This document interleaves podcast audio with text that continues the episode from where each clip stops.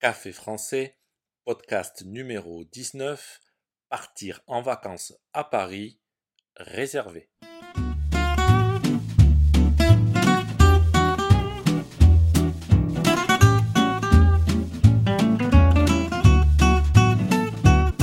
Bonjour chers auditeurs, comment allez-vous?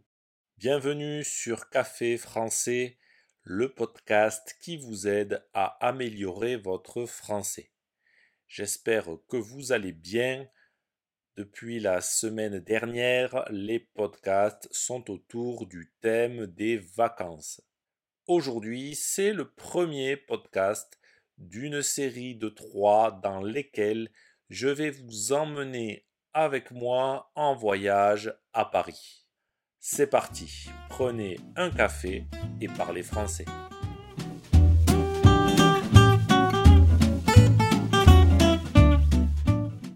Voyage dans la ville lumière, Paris. D'ailleurs, saviez-vous que la capitale française est aussi surnommée Paname? Mais Paname est un surnom un peu familier. Dans ce premier podcast Partir en vacances à Paris, nous allons préparer notre voyage. Sachez que tout est vrai. Je vais vous décrire un voyage vous pouvez réellement faire. Tous les lieux dont je vais parler existent.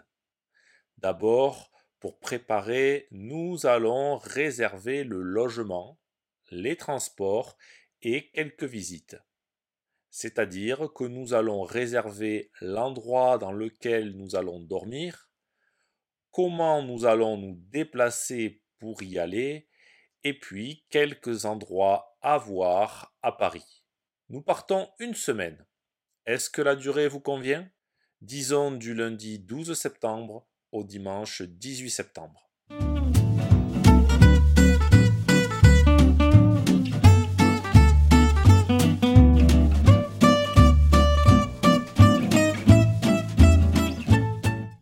nous allons commencer par réserver les vols.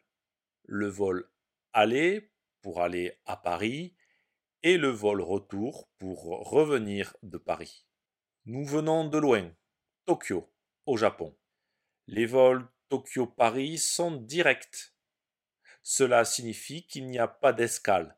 Nous n'avons pas besoin de nous arrêter dans un autre aéroport pour changer d'avion.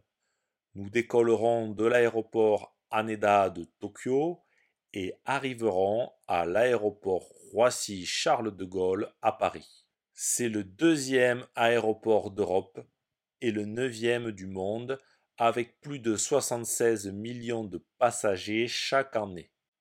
J'ai choisi Air France pour l'avion, la célèbre compagnie aérienne française. Sur le site internet d'Air France, nous pouvons trouver un billet aller à 1197 euros et un billet retour à 864 euros. Pour l'aller, nous décollerons de Tokyo à 10h25 heure locale. Il sera donc 10h25 à Tokyo et nous arriverons à 18h20 heure de Paris. En tout, ça fera 14h55 de vol. À l'arrivée, prévoyez d'être un peu fatigué à cause des 7 heures de décalage horaire. Quand vous êtes à Tokyo, il faut enlever 7 heures pour avoir l'heure de Paris. Ou, si vous préférez, il est 7 heures plus tôt à Paris qu'à Tokyo.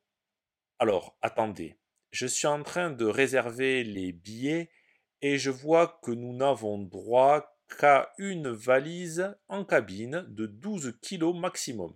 Je pense que ce n'est pas assez. Qu'en pensez-vous? Par voyageur, nous ne pouvons prendre qu'une valise de 12 kg que nous prendrons avec nous dans la cabine, dans l'avion. Le mieux est de rajouter un supplément pour avoir droit à une valise supplémentaire de 23 kg. Par contre, cette valise ira en soute. Elle ne sera pas avec nous en cabine. Ça coûte 48 euros de plus, Donc le billet aller revient à 1248 euros. À ce prix-là, le billet est aussi modifiable. On peut changer la date du vol par exemple. Pour le billet retour, avec la valise de 23 kg en soute, ça nous coûtera 954 euros. Nous décollerons de Roissy-Charles de Gaulle à 13h45 et arriverons au Japon à 10h le lendemain, heure locale évidemment. Allez, c'est réservé. N'oubliez pas de faire votre demande de visa. Alors, si vous êtes japonais et que vous restez moins de 90 jours, pas besoin de visa pour entrer en France. C'est pratique.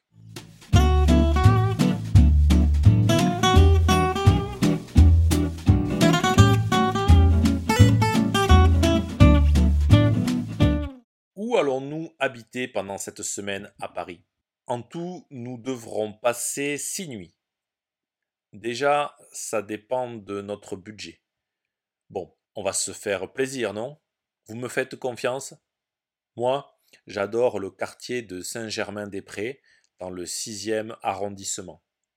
C'est un quartier chic et, comme tout Paris, il est chargé d'histoire. Par exemple, c'est dans ce quartier qu'il y a le café de Flore.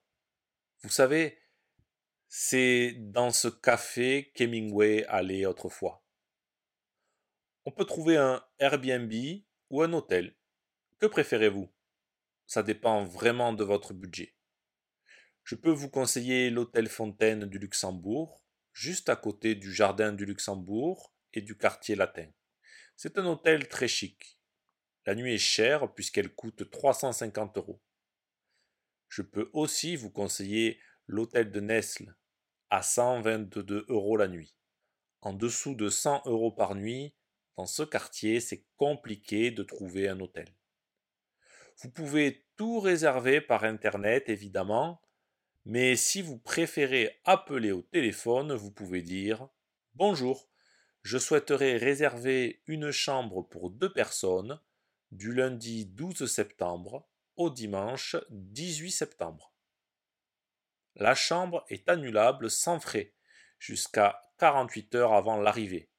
Si nous avons un problème, nous pouvons annuler la réservation jusqu'à deux jours avant la date d'arrivée prévue. Par contre, passé ce délai, nous devrons payer la moitié du montant total.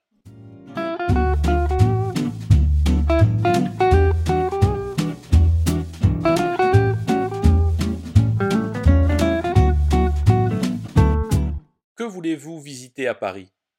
Il y a des monuments incontournables. Évidemment, la tour Eiffel, le musée du Louvre, une croisière sur la Seine, le quartier Montmartre. Je vous conseille de réserver au moins la croisière sur la Seine et quelques bons restaurants.